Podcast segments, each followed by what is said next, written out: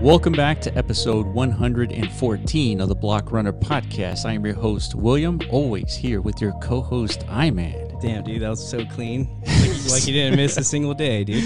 What the hell? Yeah, not only that, it's like the last time we recorded something was like in June. That's what I'm saying. It's like riding a bike, I guess. It's like you hop back on. It's like I Yeah, it's that muscle memory, man. feel like we hopped into the. uh hy- You're not a Dragon Ball Z guy. No, I'm It's not. A hyperbolic time chamber is kind of cool. It's like the way these like anime dudes train. They step into this room, Yeah. and it's like they they could train for a year, but really what's happening on the outside, it's like a day. So it's like Oh, really? you walk out, you spend a year training, but like only a day has passed by. Dude, that's awesome. kind of feels like we just like we just disappeared for six months, but maybe we were training. Yeah, yeah. We were in the hyperbolic time chamber of like crypto training, dude.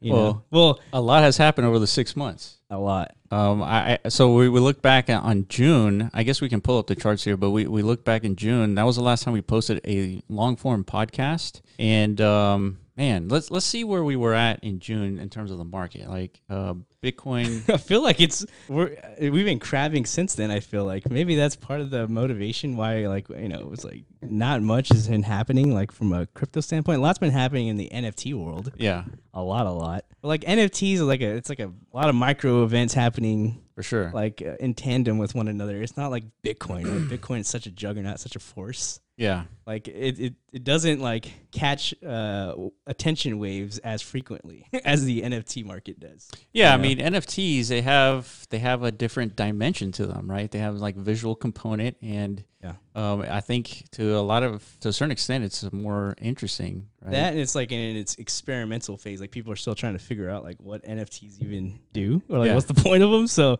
every week somebody figures out a new like uh, use case or like a new you know this, Yeah. is, this is my NFT. And so like the market like freaks out about it for like a week and then they move on to the next thing. You know, but Bitcoin Bitcoin's been here for an old old reliable dude. Not not much changes in the Bitcoin world. you Yeah, know? I mean, we we've certainly had some surprises. Uh, we had some like uh, dumpenings, like fifty three percent dumps. When was that? That this, was uh, oh. this was in uh, May timeframe, uh, April timeframe. going on back then. Just oversold. Yeah, it was oversold. Yeah, That might be what it is. Yeah. so uh, so it had a resurgence, right? A resurrection, if you will. It went all the way down to twenty nine thousand, and that was like peak bear sentiment. Uh, Yeah. At least in the short term. Yeah, I was contemplating necking at that point. yeah, for sure. Still, still emotional in this game. I was like, Iron Man, hang in there, dude. It's gonna come back." You talked me off the cliff. Yeah, and and so it does. it, it breaches all time high. I was like, "Told you, fool!" Yeah, And and then it proceeds to dump from there. yeah. Now, now what, dude? What's your grand Well, prediction now? I mean, look at the the support line here, right? This green line. If uh, Okay, so if you're listening to the podcast, definitely check out the YouTube channel because we're we're looking at charts. looking right? at meme lines. That's what we're doing. Yeah, yeah. and Speaking of check check out this meme line though. that's right. We did, we did lay out like our our, our little block runner prediction, right? This is, so far, we're outside of our little curve, just by a little bit though. But we're still within your green bands, dude. Yeah, But there has been some macroeconomic developments within the last, you know, three or four months. That's when right. We made these predictions. You know, there's like all of a sudden the world is like aware of this inflation issue, Mm. right? Yeah. The, the the one that we saw coming for you know a couple of years now, yeah, but now there's like actual like pen on Numbers. paper, yeah, like Yeah. evidence. Like okay, there's a problem. We're hitting inf- inflation rates not seen in decades. You know, and then you got the Federal Reserve coming out talking about they're going to slow down or actually cease all these things that have kind of like kept the market afloat this whole time, Mm-hmm. anyways, right? So it's like there's a lot of bearish sentiment out there, like in the macroeconomic sense. Yeah. And then you got China like defaulting on massive housing loans and Yeah, stuff yeah, like yeah, that. yeah, I It's like remember that. the housing crisis 2.0 in China. Yep. It's like what the freak is going on out there, right? yeah. So, how's Bitcoin going to respond to all this? Right? Like that's the big question.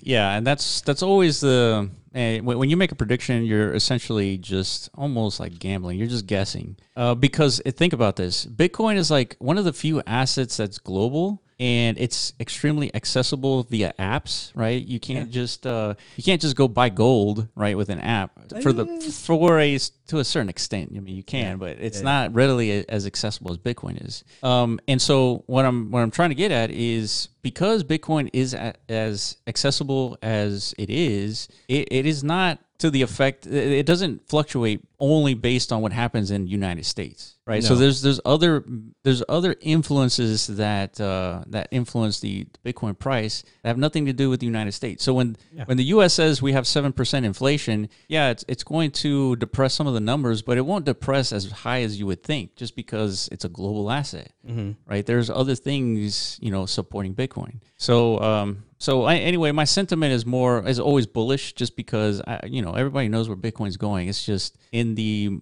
like when you zoom in, I mean, that's that's when you're you start guessing as to where it's going. Yeah. But going back to you know when we stopped the podcast, I mean we didn't stop it. We just uh, just got really busy. But we stopped in June timeframe. So June was like the kind of the local all time low. And so that that happened to be a coincidence because of several factors that influenced our pausing. Yeah. So um, so there's that. But uh, we're we're back and we're trying to get into the swing of things, and we're having this long form podcast to kind of like start the momentum right back up.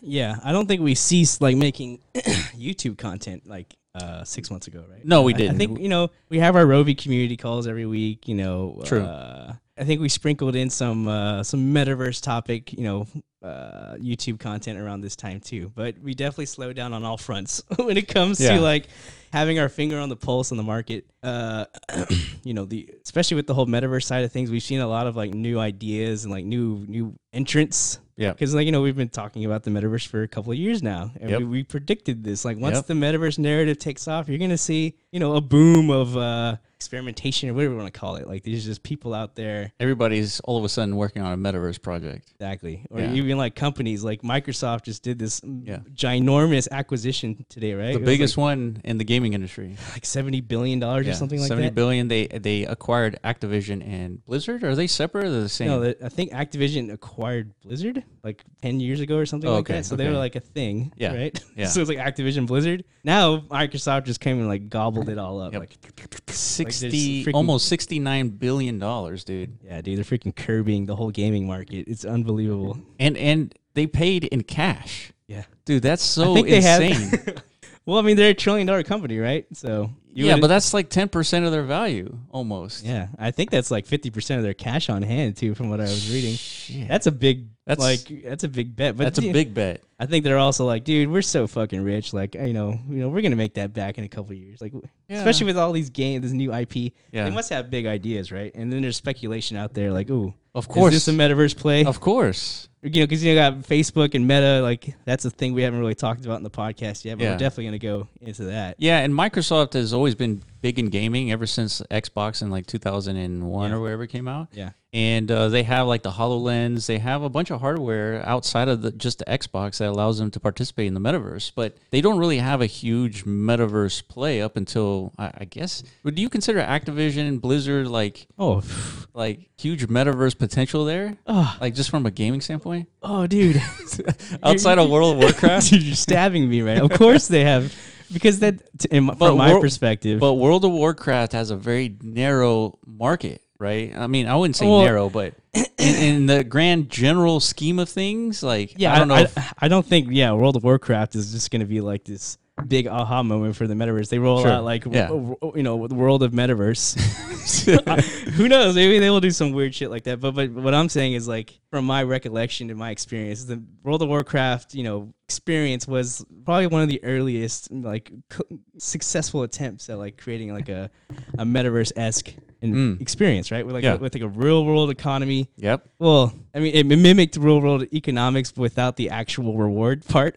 Yeah. you know, it was a, it was a good uh, game economy that Blizzard profit from, Mm-hmm, but it still had all the right like uh, uh, incentive alignments to keep players engaged and to like you know prioritize these virtual experiences over the physical experiences that they had because I was one of those people, Sure, right? So sure. I, I bought into the incentive model and all that stuff. So, but World of Cra- you're right. Like World of Warcraft today, I mean, this is like World of Warcraft 10, 15 years ago. It's not. Yeah. It's not as captivating anymore. A lot of people have kind of like unshackled themselves from that existence at this point, just because you know, it kind of you kind of outgrow it. Because at some point you gotta you know mature as a person and like start to think about your own well being. Yeah. you can't just be in a virtual world forever, right? Because it's it's it's it's not part of the Web3 ecosystem, right? like, sure. It, it doesn't have that reward aspect that the Web3 ecosystem's developing at the moment. So, yeah, I mean, I think what they're just doing is they're just, like I said, they're curbying up all the game IP they can because, you know, they understand like the- the future potential of the gaming market, right? So I think today, like the most obvious application is like uh, streaming services, right? For games. I think Sure. they, they have some sort of like Xbox Game Pass or something like that. Yeah. So if you're gonna expand the IP pool to like the games that are exclusive to your, your Game Pass, it's the same business model as Netflix, right? Mm-hmm. Like you want to have the hottest content on your platform to get people to subscribe, Yeah, of course. right? So it's just a good business move, I feel like. Yeah. Yeah, I, I'm just curious as to like how are they going to leverage these uh, assets? Because look, they, they talk about push it into the fast growing markets for mobile gaming and the metaverse, and so there's context here for Microsoft participating in like this whole metaverse craze. And you know, I- I, we think about the metaverse as like you know kind of the existing like open metaverses like Decentraland, but there's going to be a wide array of types of metaverses Yeah. there's going to be like a lot less general purpose metaverses and there's going to be like pur- ge- purpose metaverse like like a Like a World of Warcraft. world of warcraft yeah yeah, yeah. As, as, as long as you can successfully like attract a population of people to like exist in your virtual world, that that's a metaverse in my Mm. books. yeah whether or not these people are i mean from our perspective we think that that that real world economic layer has to be existent in, in order for like a yeah i don't know like the end game version of the metaverse to to actually come to fruition but like you're saying like th- that's not the experience people expect today yeah agreed you know like Agreed. the- especially like the western gaming audience like they're they're struggling to even understand like the the, the value add of nfts to the gaming experience see i, I find that uh, surprising because i mean if you play any game with any economy you can start imagining what it would be like to actually own that digital asset Yeah. that you acquired so I think there was a, uh, I think Call of Duty or s- some company created some aspect of their game into NFTs, and there was a lot of hate. Do you remember that? It was like Call of Duty or Uh, I think it was Or- a, a Ubisoft game. It was Yeah, like a Ubisoft. like a s- fucking Splinter Cell or something. I don't know, Ghost Yeah. Recon or something like that. yeah, that's what it was.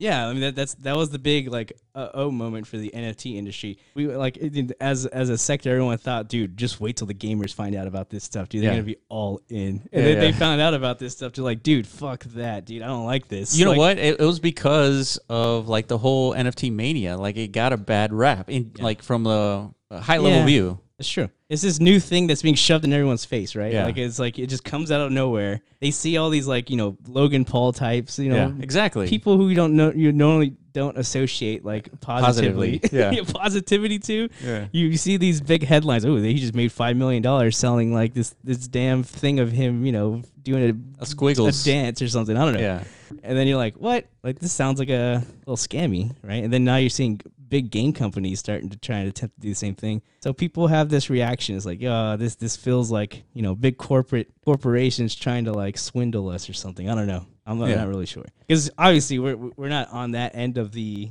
yeah, like creation process. no, no, no. We're not on the end of the public like awareness. Oh, like, for like, sure. we knew this was coming, right? So Yeah. we weren't surprised by anything.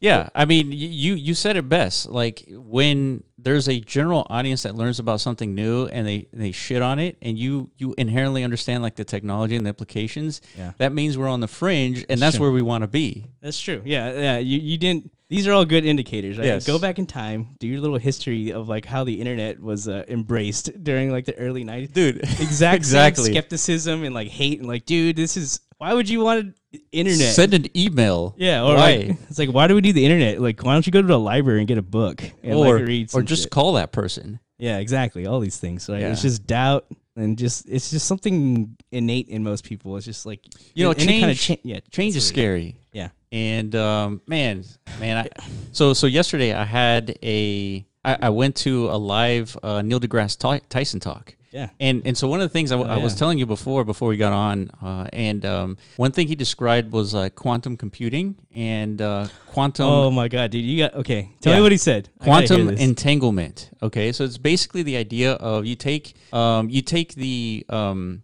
an atom, th- and its its electrons are entangled with uh, like a counterpart atom. And so what happens is when you separate these atoms like in to an infinite distance, right? Anytime you excite one atom, it excites the other one, even though there's like a huge distance between them. And so what he was saying is that the China is developing a, a new internet that has instant communication faster than light where you when you send a message it's automatically received on the other end because it's it's the same thing and so we're talking about like internet at hyper light speed faster than light speed and so th- this is a technology china is working on Yeah. and so he was saying that you know he was criticizing uh, you know uh, the united states for not like And like leading you know Yeah. this type of development um and so but when it goes back to like change it's like imagine when we ha- we we're introduced this new type of internet where messages are instantaneous like you can play games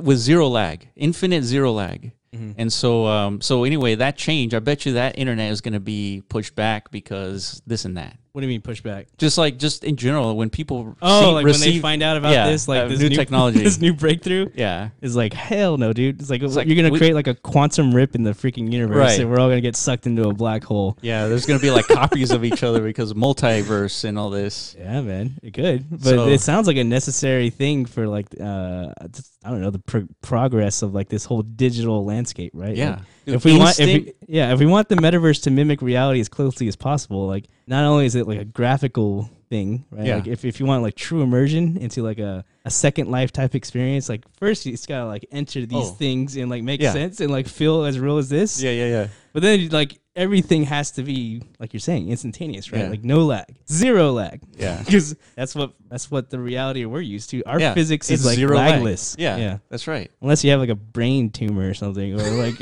too much to drink. I don't know. Yeah. You might experience lag. From Yeah, time that, to that's time. funny. Uh, I don't know if you guys like when you, when you guys drink. I always use the uh, terminology of like I'm at 56k right now. oh my god!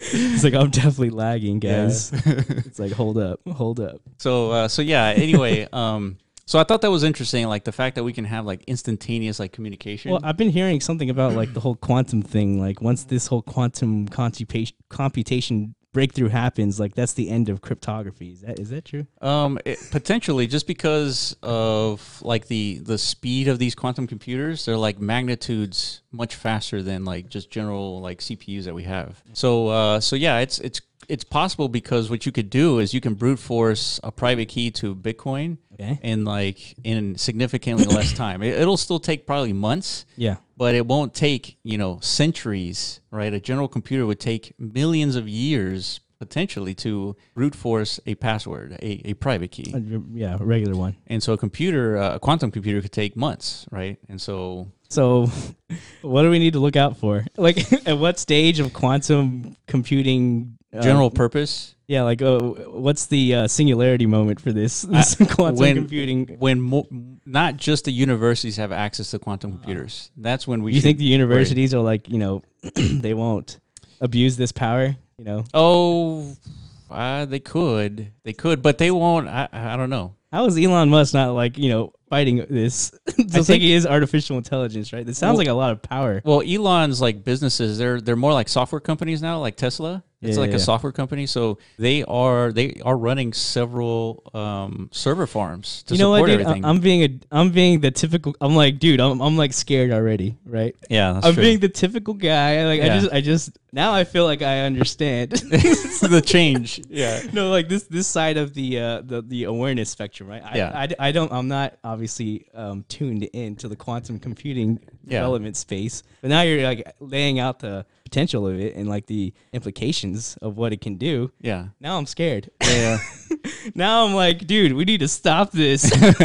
That's what everybody thinks. Like, see, See, hear uh, about NFTs and the metaverse and crypto. Like, you need, dude, we need to stop this. This is too much at That's once. that's you know? interesting because you know when I when I first learned about quantum entanglement, I didn't really think of the application of like instant Mm-hmm. communication because what they were talking about in the context of uh, quantum Mm. entanglement is being able to talk to people Martians who are there instantaneously.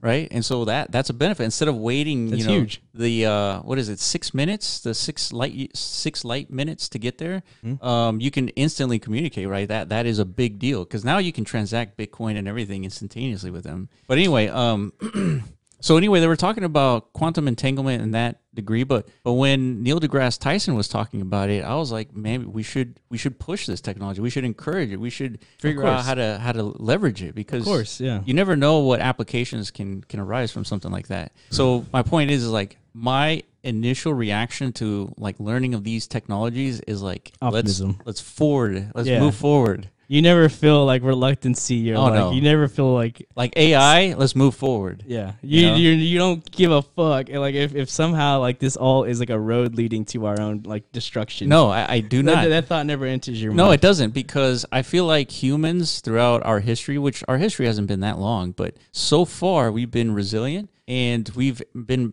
we've been good at solving problems. Yeah, I guess I think there's only one like historical example of like where technology progressed to the point where of, of like a no returns point. It's, it's the nu- Nukes. nuclear advancement, right? Yeah, and Like, then look at that. There's a lot of countries with nuclear weaponry and we haven't shot at each other. not yet. Well, I mean we have technically That's we true. have with We did use it. Nagasaki and Hiroshima, but That's yeah, that's s- I- terribly depressing to even think For about. sure. but but yeah, that's yeah. Uh, you're you're right in that sense. There's like a global consensus, even among like the you know the elites of the world, that you know we have this power, this technology that you know obviously is super impactful. Like i- if your goal in you know military strategy is to you know wipe out whatever Yeah. the fuck. yeah, you could. You This is a very useful tool For sure, right? for sure. But they understand as as a collective, like the implications of that, right? Like we could that is our mass destruction moment. Like that's our mass it's extinction a, event. It's a mutually assured destruction. Yeah. You send a nuke, you're receiving a nuke. Do you think technology will, will be equally as well handed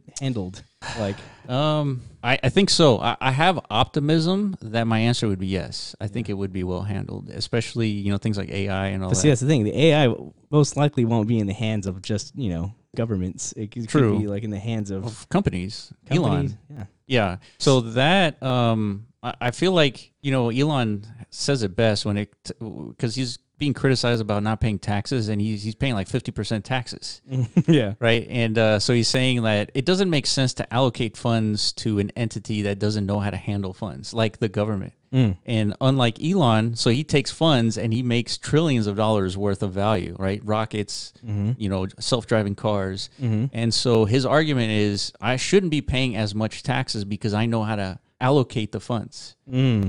So, which I mean, it's a it's a valid argument, and he's proven the point. Yeah, but yeah, not all billionaires act like Elon, though. So like, what is he expecting though? Like, like Congress to come to some kind of like a like a agreement? Like, you know what? This guy has has a proven track record of like he's outproduced the government in all facets. So, like when it comes to like value or like technological advancement, you know what? This guy gets a break. Yeah, I, I, I don't know if that's exactly what he's arguing, but that's what it, I think it seems like it. Yeah, he's that's like he's planting that seed, right? Yeah, it's yeah. like you know what? Maybe there should be some sort of like uh, customization to like these Sure. tax these tax taxes. allocations, right? Yeah. Like you know. Yeah, for sure. Yeah. That's but that's tough because we're talking about like insane amounts of money, Yeah, like unfathomable amounts of money. But but sh- sh- he- he's right. But at the end of the day, though, we don't know if he's like some evil guy, like deep down inside, dude. Like you I know, mean, he did mention that he wanted to nuke Mars, but that was like to terraform it. yeah, that's not evil. Yeah, But again, dude, I always have this side narrative. What if that's just what he's saying? He just wants his hands on these things. I Just- feel like if Elon was a bad isn't guy, there like a Marvel movie about this? The fucking Well- guy who just like wipes out half people or something. yeah, Thanos. Thanos. Yeah, yeah, yeah. What but if he came to the he's- same conclusion? He's definitely not Thanos. He's not Thanos. no, for, not for not by a long shot. Okay. Yeah, Let's let's all hope he's not Thanos, dude. That would suck. I mean, because if there was a Thanos, I mean, you would imagine that they would have used a nuke by now. Well, yeah, but there's other ways to like screw everything up, right? Like you know, bio Yeah, there. Were, that's the lab leak theories and stuff like that. You know, sure, sure, sure. they can create like a super virus if they really want to get rid of a lot of people.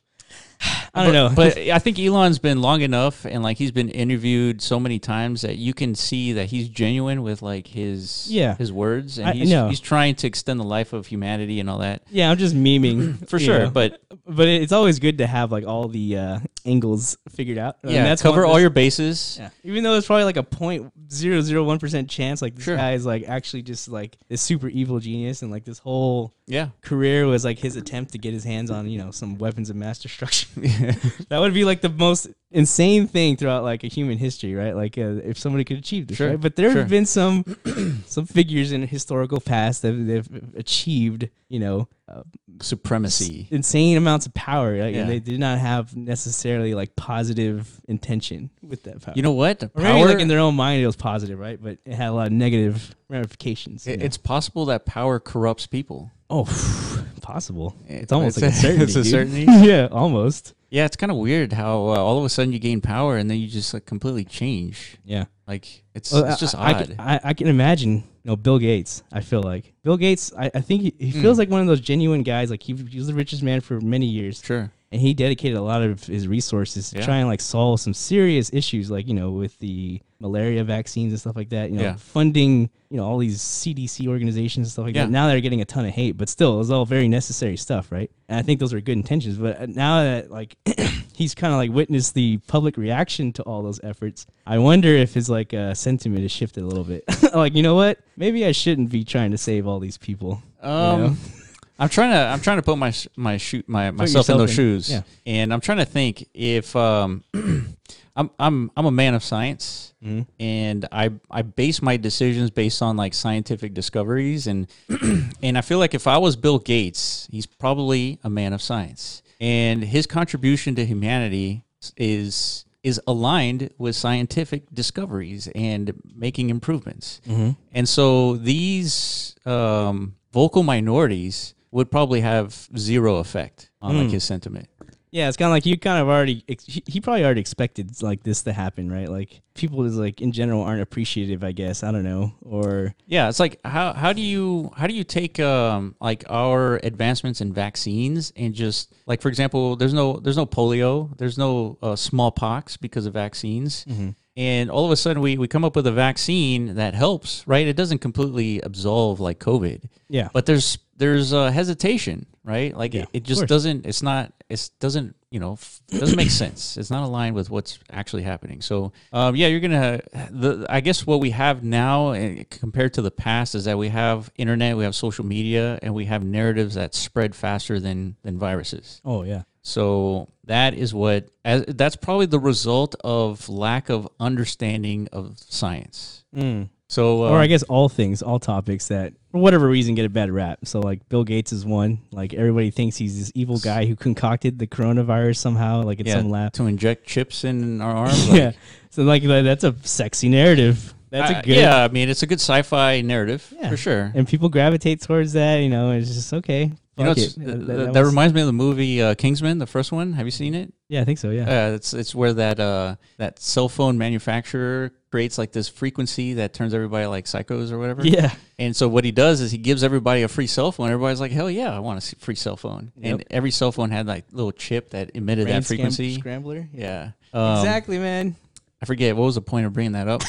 oh, so uh, Bill Gates. Well, I I think ultimately, like these narratives about Bill Gates, I think it's a it's an, an attractive, like spreadable narrative that people can attach to because conspiracies. But ultimately, the size, I guess, uh, an impact of that community is not bigger than the science community.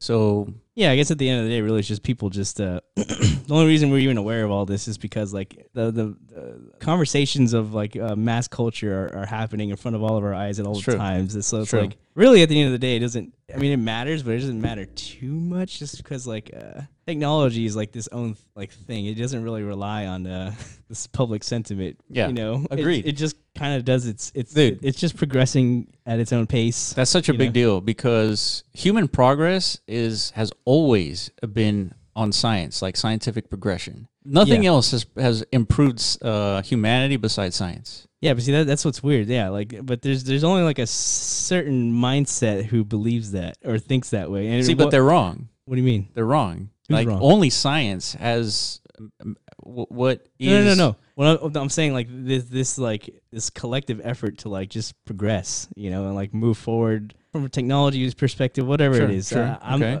trying to figure out like what is this? What is this driving force behind it? You know, even though like there's like a monetary aspect to it. you think that's what it is? I, I don't think monetary is the only reason we've progressed. I think that's part of it, yeah. but uh, a lot of the innovation had had little to do with being motivated by money. Yeah, I think in the beginning it was mostly like trying to figure out how to make our lives, you know, more comfortable, right? Mm-hmm. That's the whole point of But but also think about this is like money has has put a a number on like the ability to create progress. Like for example, if you take a computer chip and now the the chips that are in our, our cell phones are significantly more powerful than the computer used to get to the moon in 1969. So so what has driven the forces behind improving the chips that far is because to a certain extent it is money, but it's not the attraction of gaining more money. It's more like it takes this amount of money to make this chip. Next year, let's make the same chip but cheaper because the number makes sense. yeah. Right, it's not necessarily to make more money, but but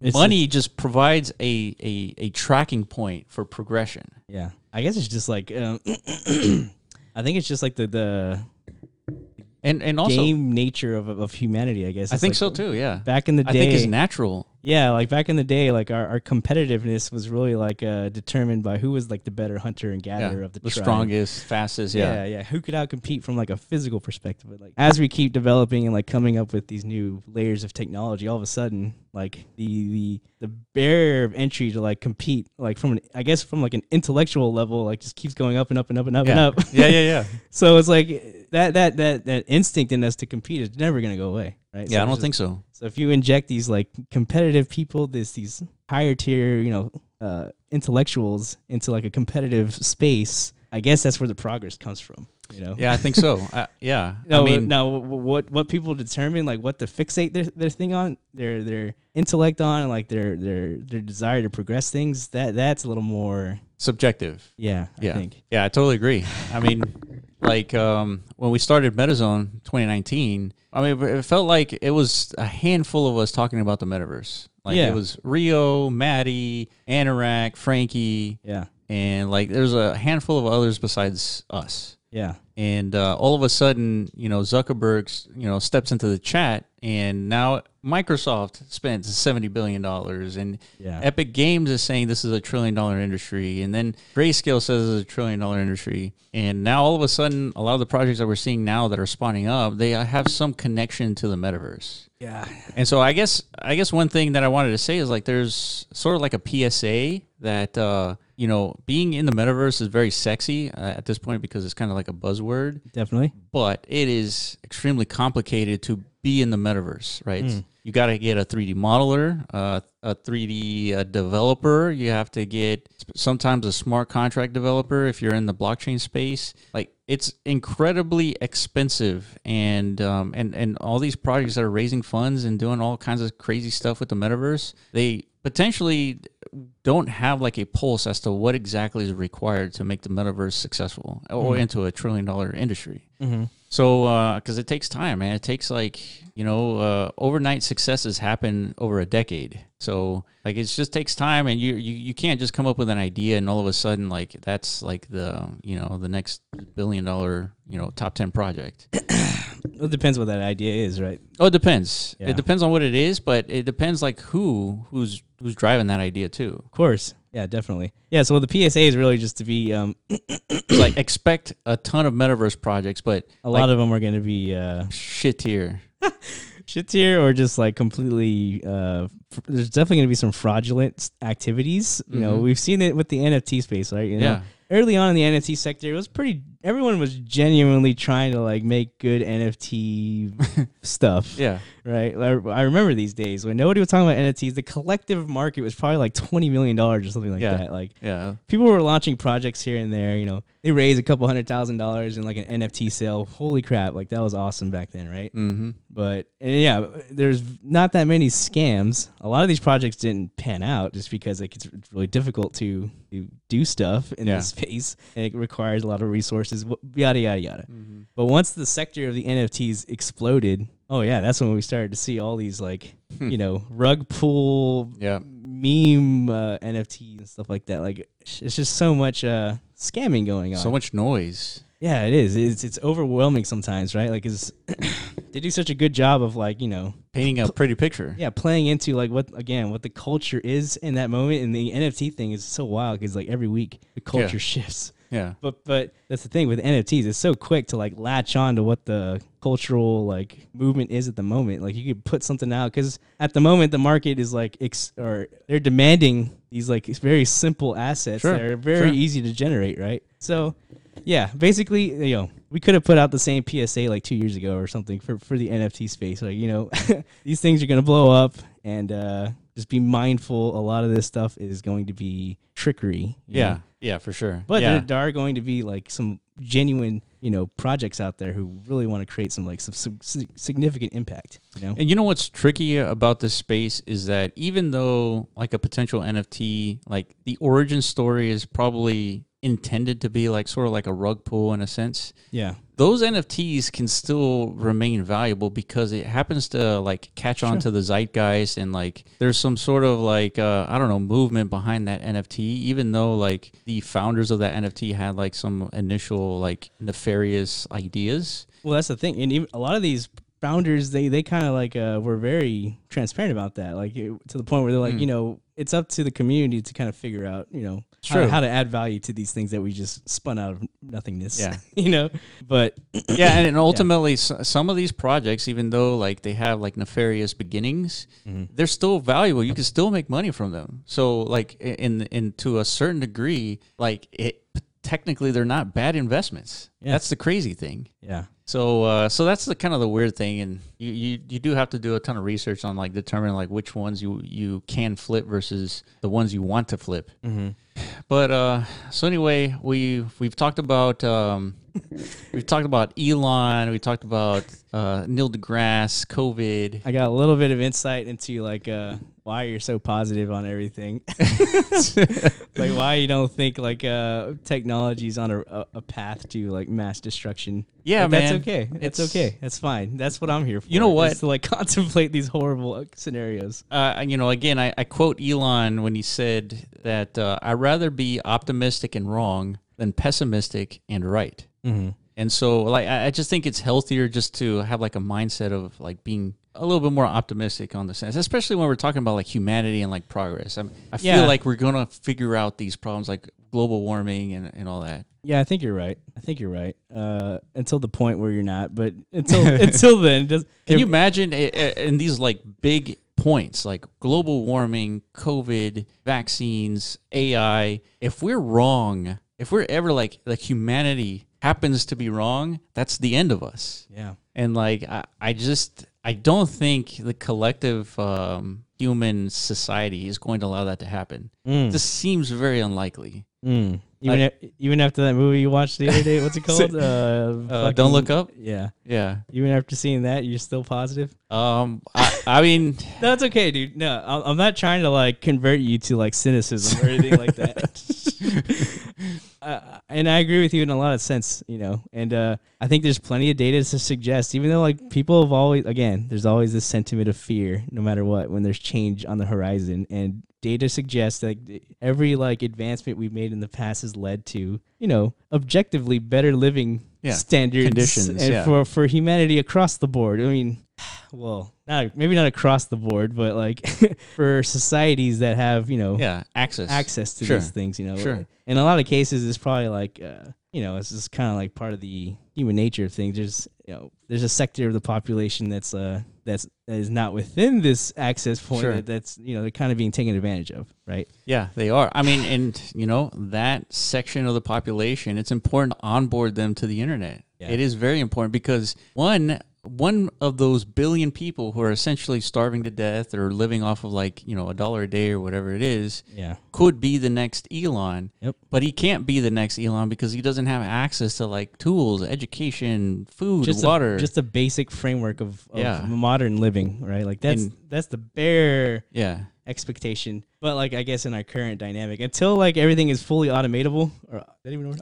Uh, Yeah. Like we can't expect. I I don't I don't know if that reality. I agree, Uh, a hundred percent. You're you're absolutely right. If we can if we can automate the production of food, then we have essentially infinite food, right? It's all based on like uh, resources, like uh, raw resources. or automate the production of uh I guess like resource gra- gathering across the board, right? Like, you- Absolutely. we don't have to rely on you know some third world country slave labor Yeah, just to provide like the, the minerals and stuff. That we Dude, need for absolutely. our technology. You know? Yeah, man. Like you, you could create like um like um like a really huge tall building and completely automate the the, the growth of like vegetables within Yeah. this automated building. yeah, And all of a sudden you have like essentially unlimited vegetables. Right. So you, then you apply that to like all types of foods and then you got food for everybody. But um and that, all this comes from like technology. Like yeah. like it's all there. We just have to um, have some sort of like incentive to build it, right? And and I don't know. I think the incentive should be like find the next Elon, right? Yeah.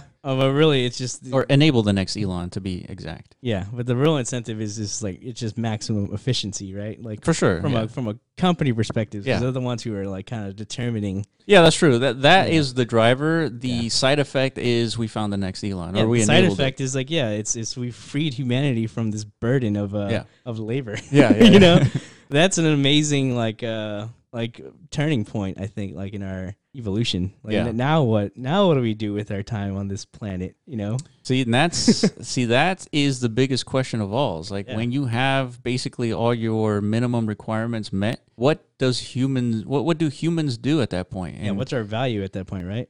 Uh, well, I- but I, but then again, I would argue is like, what is the value of a waiter or a waitress that brings you food when a robot can do that? Yeah. Like, and so you relieve them from like this uh, this burden of uh, labor, and then- so then what does this waiter do? What does a waitress do? Got to be the creative uh, creativity of humanity is like Yeah. the only thing left at that point. Right? Yeah, If yeah. We don't need ourselves to like you know keep the ship running. Like labor, like hard labor. Yeah. Then I guess Then yeah, the economy is gonna have to be focused on like how do we like uh how do we entertain each other or something i don't know you know true. I mean, that's largely a huge driving force in the economy is entertainment, right? or maybe like how you behave like uh see that, that's probably like china's like uh thought on things like how you behave Yeah, as Is- like a free human. yeah like this is uh you rack up these points you know based on your behavior and like Yeah. in- in Oh, yeah. society Yeah, like a point system for like Yeah. contr- for, for you contributing. like a uvi allocation at that point or something Yeah. I But don't like know. I, I think every you know to answer this question, it's very subjective. Like everybody's Yeah. going to have their own individual answer. Like me, I would be trying to figure out problems like within the society. It could be you know something simple because everyone has their minimum requirements met. There's other problems to solve, right? There's other technologies to invent to like go further in space or Mm-hmm. Yeah. uh, create the better you know self-driving car, whatever it is. Yeah. And so I would be the one trying to figure out those problems and solving them. That that's how I would spend my time. But others would spend their time painting or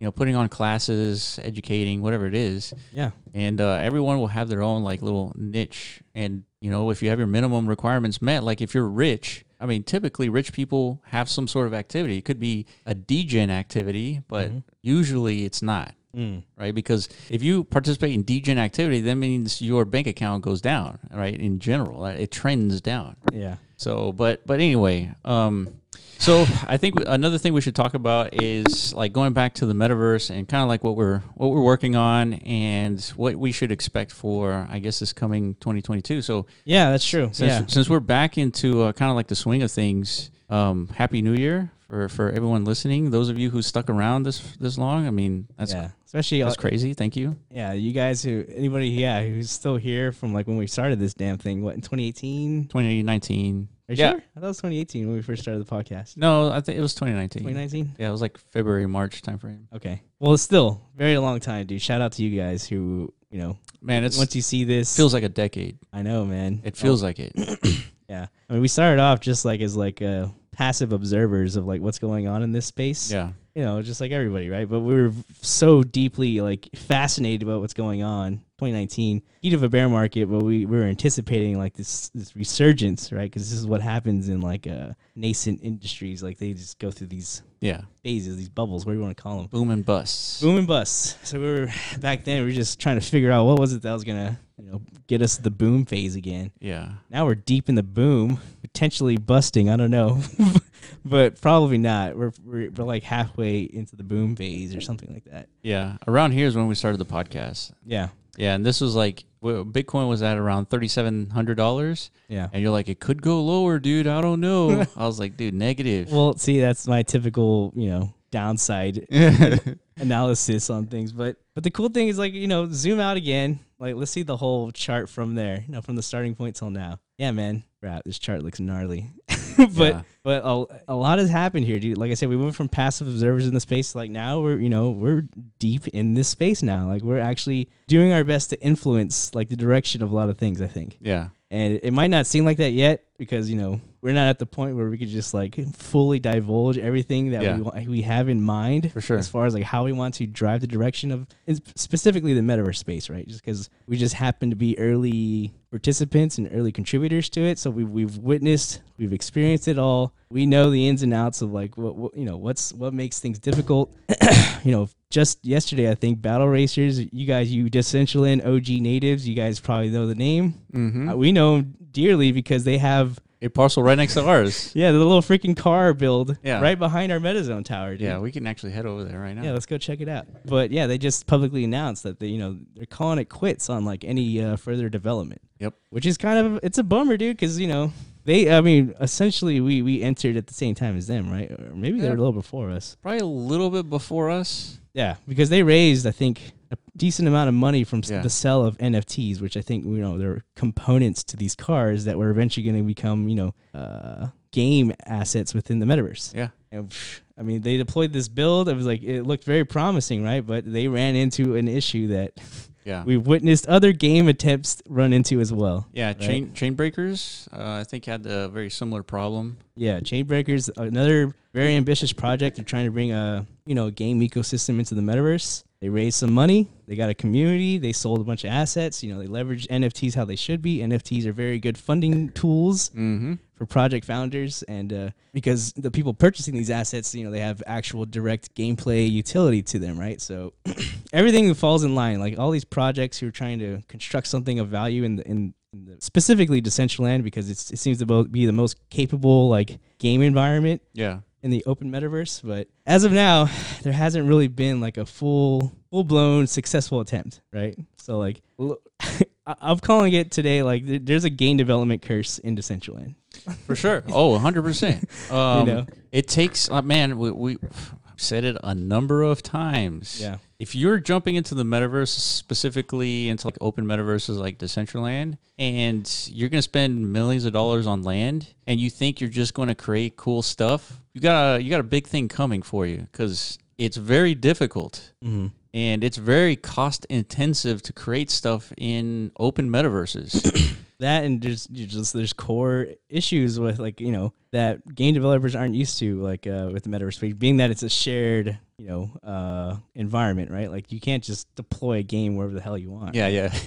got it so i mean So, so we're looking at the MetaZone Tower. This has been here since 2019 in the beta, right? Mhm. Decentraland launched February 2020. So this has been here since 2019. So imagine that. Yeah. And a lot of these editions are brand new, by the way. But I think we'll find uh, battle racers over here. sweet shoes dude Oh shit! you got little bare feet I didn't even know I had that, dude. also this is cool this is uh, made by rizik i remember him yeah. i wonder if he's still around okay here it is So this car building is really cool. This is like one of the. This has been here since 29. Well, roughly 2019 too. I think. Yeah, no, definitely. Like, whenever we deployed our tower, or actually w- our first game at the tower, there was pretty much nothing around us except for this car. I remember that. Yeah. You know, it was just it was off into the distance. You It was- couldn't really see it, but It was gray grid yeah, all throughout here. Everything was gray grid except the tower and then this. yeah, So uh so yeah, they they uh ended up um I guess calling it quits and you know, uh, this is like one of those OG things that you know, it's just difficult to to build in Decentraland. And like they they had a product outside of Decentraland as well. yeah, But uh, but the value proposition for being in the metaverse is that you know that this content exists and persists beyond just like being a website game or being you know uh, some other like closed-in ecosystem. yeah. So there's interesting happening, interesting things happening in Decentraland. I guess we haven't really talked about in a while. Like, uh, I mean, Decentraland's like our homeland because we were there, we witnessed the launch of it, and uh, immediately we started building stuff there. So that's that's our open metaverse of choice. Even though there's like a few others, Mm-hmm. Decentraland. I mean, it's the OG, right? So it was the most interesting one to really dive deep into. It was the most open-ended one. Yeah, and it's it seemed to be like you know uh, onto something back then, even though it was like so vague. Yeah, You know, it- Yeah. everything was a gamble back then, right? You know, there's probably like a community of 50 to 100 people at most like actually contributing. hundred at most. yeah, like whenever there's like a peak event, hundred people showed up. Yeah. you know, for anything. But yeah, but we, as far as like active developers in the space at the time, probably less than 50. Handful. maybe even like yeah, like 10, 15. I don't know, but it's very like So what- what comes to mind Speculative. is uh, Miles, Decentral Games. that course. was that was early Decentraland days. Um, Chain Breakers, Battle Racers, yeah, the whole the guys uh who built Wonder Zone, Wonder Zone. Yeah, those guys. Um, Dapcraft, Dapcraft, OG. These are all 2019 projects. Yeah. And then uh, there- there's a bunch of other developers just kind of like dabbling here and there, like tr- trying to deploy things on like the s- very small amount of land they had, you know, Yeah. which is the problem, right? Yeah, like a lot of them, exactly. they might have great ambitions and like they want to create something really cool, but I mean, they just don't have the land to do that, right? So Yeah. quick, quickly we started to figure out like, hold on, dude, there- there's issues going on. yeah and so our our position in all of this is land being like the developer's bandwidth is is the single most important asset like in terms of the metaverse yeah. but if brands want to exist in the metaverse they don't necessarily need to acquire land they need content right deployable content right that's our position that if brands create deployable content they can distribute that content in multiple metaverses and when you do that, now the brand's IP now exists in these multiple worlds where either the audience is going to be. And so brands don't necessarily need to spend millions of dollars on land just to have a, s- a position in the world, right? There's other ways to do that. And that's what we're pioneering is that you don't have to own land to do that.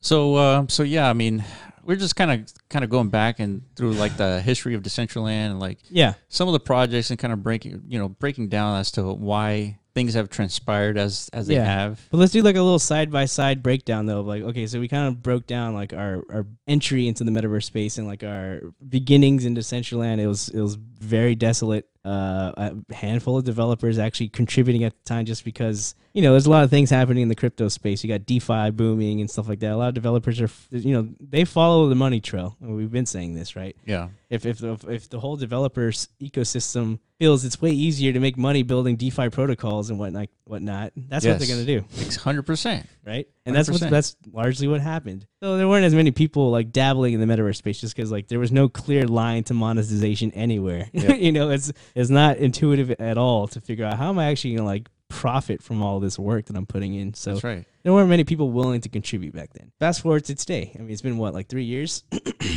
uh, the user base has definitely accelerated significantly significantly. Like, if you could check it out now, there's- I'm, I'm assuming there's probably like, you know, maybe a thousand to 2,000 people logged in right now. yep And a lot of it is due to, you know, the, the mass awareness uh, event of like, you know, Facebook entering the space. Now people are kind of curious. They want to know what is this metaverse thing I'm hearing so much about? Oh, okay. This is Decentraland is, is, is part of the open metaverse. Let's go log in, create an avatar, and let's go explore. Right. Before that really didn't happen. Yeah. Three years ago. There was really no mass awareness, nothing. Nobody was curious. so what really spawned that i think it was zuckerberg Of course, yeah, that is definitely what spawned it. You know, so there's there's an access to a user base now. You know, so if this narrative continues, like if, if it's true, this M- Microsoft acquisition is is like a, the start of It's us a- a metaverse microsoft play. yeah metaverse and we just keep hearing more and more metaverse, you know, uh, awareness. Yeah. Then you can expect the user base to continue to grow, right? And they're going to be looking for things to do, like reasons to actually like participate in the metaverse, just like people expect to find reasons to participate in DeFi. right? exactly for sure And yeah, yeah i mean um i think one of the one of the quotes let me see if i can bring it up i i sent it to you guys um see if i can find it here sends it to who? Us? uh to, to you guys Okay. Uh, maybe I didn't. But and what was it? Oh no, I know where it is. Give me one second. So Okay. Just looking through the uh, community Discord, by the way. If you guys ever want to join, I think the link will be somewhere, like Yeah. on our YouTube channel, most likely. Hop Yeah, in so- the Discord, guys. yeah, definitely join our Discord. It's it's almost uh, three thousand members, and uh, a lot of them are developers, creators, speculators of cryptocurrency. And uh, this is what I want to show you. So this Okay. interview on CNN was um, Andrew Kegel. Mm-hmm. um, within 24 months, every single large corporation is going to need a presence in the metaverse in the same way they need a website. Feels like they they they ripped that from you. Exactly, dude. I feel like I've God heard you damn say it. that like so many times. dude exactly and so so what they did was i mean since this guy is wealthy i don't know which organization um so two and a half million dollars on real estate that they purchased Oof. So land. yeah Yeah. So- So we've seen this before, right? Uh, Republic Realm, same thing. yeah republic realm did the same thing and Interesting. um and so our position is like you don't necessarily need to purchase land in order to have like marketable products exist in the metaverse engaging products share like potentially a protocol to a to a community kind of like we have with the defi um, protocol that that was submitted as a meta and like that's i mean you know that that is a much easier more efficient way to exist in the metaverse because I mean, ultimately, if all companies purchase land in Decentraland, there wouldn't be land for anyone to for anyone else to purchase. Yeah. I guess that would be like the best case scenario for like a, a land owner. For sure, yeah. Like there's like a, a gold rush of uh, Like all companies, like owning land, yeah, yeah, yeah, definitely. But that's not sustainable. it's not. So, so anyway, yeah, I mean, we're, we're just kind of like going through sort of like the timeline of, of things, and um, But this this adds on to like the the side by side comparison though. Is like there's clearly there's like a, a there's now there's uh an incentive for involvement I guess or participation. Like people are actively looking for ways to like you know publicly announce like look like I'm involved. Yeah. you know we're doing something in the metaverse space, right? You know Yeah. whether it's we're buying land, you know we're gonna you know, pretty soon that narrative is going to get old very, very fast. It's like I'm involved, I'm in, and, and it's like okay, you, you go and visit that parcel, and it's just like a, a glorified cube. Mm-hmm. Like it, it, it's like okay, you're in the metaverse, but so what? Yeah, we've already seen that. We saw that with like uh, the crypto space first. We're the first ones, you know, like Krakens and like different exchanges, different whatever the hell they set up their HQs. Didn't really add or didn't really contribute to much, right? Like nobody's going to the. You could go pull up crypto value right now, dude, on Decentraland's map. because that's that's that's okay. There it is. Scroll down. There it is. There's nobody at Crypto Valley. Yeah, So this is where like the the the, the HQ of like where the crypto space kind of like made their grand statements of their involvement, right? Like they oh, we're in the metaverse, we built our HQs in here. yeah, Nobody's there. I mean, I guess you can make an argument still. It's like uh, you know, these headline generating things they contribute s- some some way into like the progress of things, but I guess there's more like impactful approaches to like, you know, what what we really need is retention, right? We, we need a purpose as like a collective to like want to stay in Decentraland. So, yeah. Let me see if like uh, I can come up with uh, similar analogies. Like uh, if you're a company and it's like, hey, we have a website. I was Yeah. like, okay, well, how many people are visiting your website? I was like, well, one or two. Yeah. Like just because you have a website doesn't mean a damn thing. yeah. Like just because you have a cube in the metaverse doesn't mean anything. No, it just it's just it's marketing, right? You you get to you get to like fluff your company's pe- you know, your You're peeing. Yeah, your company peeing a little bit, like, dude. it's like, look how edgy we are, dude. We're in the metaverse too. Yeah, it's like, so See, but it's- that's what I, that's what I mean. It's like okay, you I have know, a, you yeah. have a website, right? It's uh, great, Well, Yeah. but how do you get people to the website? Well, you create something that people need, a product, something something, engaging, engaging, something useful, some Yes. value, right? Yes, and so now uh, now you create that that value. People are coming to your website. Now you can flex that you have a million people visiting your website using your protocol or u- using your product. Um, and so largely the same sentiment will transition in the metaverse. It's no longer good enough just to deploy a cube Yeah, right? That's not, especially if you're cracking or Uniswap or One Inch or whatever, where you have protocols, you can have APIs where you can interact with and like share some of that revenue to the community owners who purchase these NFTs. Like Mm-hmm. that is what the future of the metaverse is going to be like, right? Yeah. Where You can mark it down, you can put it on the calendar, like you put money on it. I'm telling you, that's what's going to happen. put money on it, eh? yeah, you're right, but I think it comes in phases, though. Like, uh, just because you know, I think what we're illustrating here is like there's there's still so much missing, right? Uh, from an infrastructure level, uh, to, to get these companies to the point where they could actually like uh, you know implement some kind of value Oh, yeah. And on, on top of this metaverse ecosystem, right? so I say this with um, intention. Oh yeah, of course. that uh, we're building. I mean, we're. I mean, we've been building that infrastructure so IP and brands can exist in the metaverse in a marketable, sustainable way where the community can actually participate and use Mm. said products. Right? These are not glorified 3D models, which end up just being just a, a showpiece, but nothing functional. Mm-hmm. So, uh, so, so yeah. I mean, I think I've Having said that, yeah, that's, I think that's a good like stopping point for now, just because this is the first time back on this podcast. yeah, man. We just had to get out some of like our freaking uh, I don't even know, like mental junk food, like Junk food. One- yeah, like we just talk about some random like stuff, but also like lay lay the groundwork for like what I think our podcast is going to be focused on here in the coming future is like Yes. really breaking down everything that we're just kind of introducing now. Like you know, clearly, okay, the metaverse is expanding. It's it's it's in like a almost a runaway growth phase. Not not not to that point yet, but it's on its way. Uh, there's there's a huge cultural awareness happening at the moment. We got massive companies that are going to start pushing this narrative even harder because they have like an incentive to do so. Because I think there's an understanding among these like big tech companies like this is going to be the next step forward for like the the, the internet space For sure. web space right sure. so like you've said in the past dude they're, they're either gonna have to embrace it or f- fucking die Yeah. and, uh, exactly. and they're start it looks like they're embracing it and uh they're figuring out their way to like you know cement their position in- Yes. in, here so i mean i feel there's not going to be a shortage of things to talk about i'm sure oh no, definitely not. and then yeah, we're gonna have to lay out our our version of uh, how to contribute to what we think the metaverse ecosystem needs to thrive, right? So I mean, we, we've been talking about these things off and on for the last couple of years already. So Yeah, and I think I think our conversation and including Oscar or uh, Oh, yeah. as most of you know him, Corv, I think we bring something unique to the table in the sense that we can freely talk about these things and we can give our perspective, our knowledgeable uh, perspective on these things because we're in the middle of it, like building stuff. And um, a lot of the projects out there that are building metaverse projects, uh, they don't have like this transparency. They don't have like this dialogue with their community it's true. and and you said it best in one of our live talks. By the way, you should join our live talks. We give away NFTs every single week on Thursdays at uh, 10 p.m. UTC, where uh, where you said that these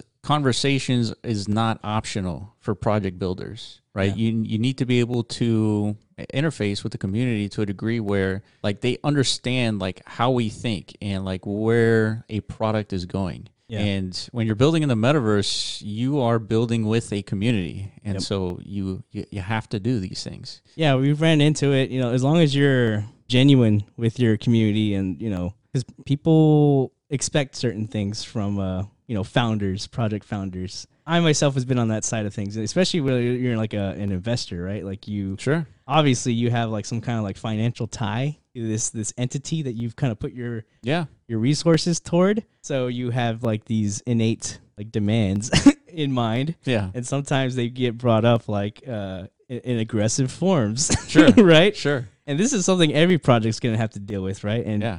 I think the best way to actually deal with it is is what we're doing here. Like you know, as long as you the community understands, like, dude, we're genuine here. We're not there's if we weren't, we wouldn't be public. Yeah. if we weren't genuinely trying to actually achieve something, Yeah. you know, we, we would do everything in our power to make sure like if, if shit goes south, we're out of here. Yeah. Yeah. Yeah. You're not gonna find us, dude.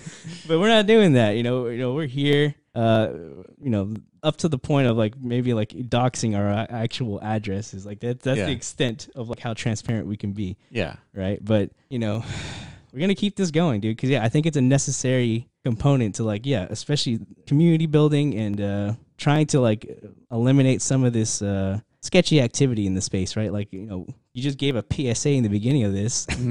just so people are aware. Like you know, be mindful and be uh, cognizant that there's gonna be a lot of fraudulent metaverse stuff Mm-hmm. coming up. Hundred So percent. so uh, we're gonna do our best to like set some kind of precedent. Like you know, if you're gonna create some kind of contribution in this space, like you, it's it's at least minimally expected you're you're public facing, right? So Yeah. and- hopefully that's what we, the precedent we set. And, and so we'll, we'll kind of end it here, but this is an example of what I'm talking about. We're visiting Trust Swap, right? Swap your tokens, right? Pretty cool building, right? I would I would happily deploy this, right? Yes, But you go inside and it's just uh f- I don't know, like a spaceship. And you kind of look around and that's about it. That's that's their existence in the metaverse is like a, a glorified gallery. Mm-hmm. And our my opinion personally, this isn't good enough. Nobody cares, nobody's here. So basically, the metaverse needs killer applications, right? Yes. That's what we're saying here. 'Cause Yeah. This this to me is like it's a 2D web interface that's like you know it It's just like a branding page. Yeah, yeah. This is like a, a branding page. Exactly. It's That's just a what this- landing page, Yeah. and that's it. But 3D 3D visualized. So yeah, there's no real reason to ever come back here once you see sure. it for the first time. Like, oh okay, trust swap, cool. Yeah. I'll put that in my memory bank. Yeah, and exactly. never come back. But yeah, what, what you're saying is we need the the Googles and the the Facebooks and the the Twitters of the metaverse. Like, yes, we need Mm, functional stuff. some real reason to like you know log in every single day. Yes, basically. yes, I'm on board, dude.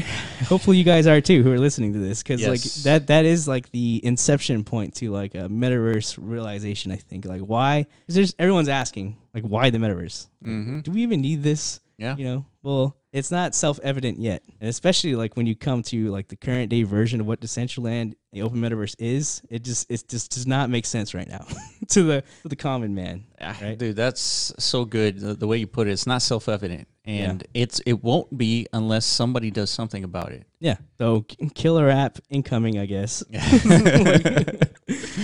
All right, guys. Uh, thank you guys for listening. This has been The Block Runner. Make sure you follow us on Twitter at The Block Runner and follow MetaZone as well at metazone.io or metazone.io. And um, and yeah, stay tuned. We will be back next week. Uh, we also do short form podcasts. We uh, short form on YouTube. And uh, thank you for that. Sorry. phone call. a little background jingle, no big deal. yeah. All right. All right, guys. Appreciate it, and we will see you in the next video. Peace out. Thank you for listening to the Block Runner podcast. Make sure you visit our website, theblockrunner.com, and sign up to stay up to date on the latest in crypto. Also, reach out to us on Twitter at the Block Runner.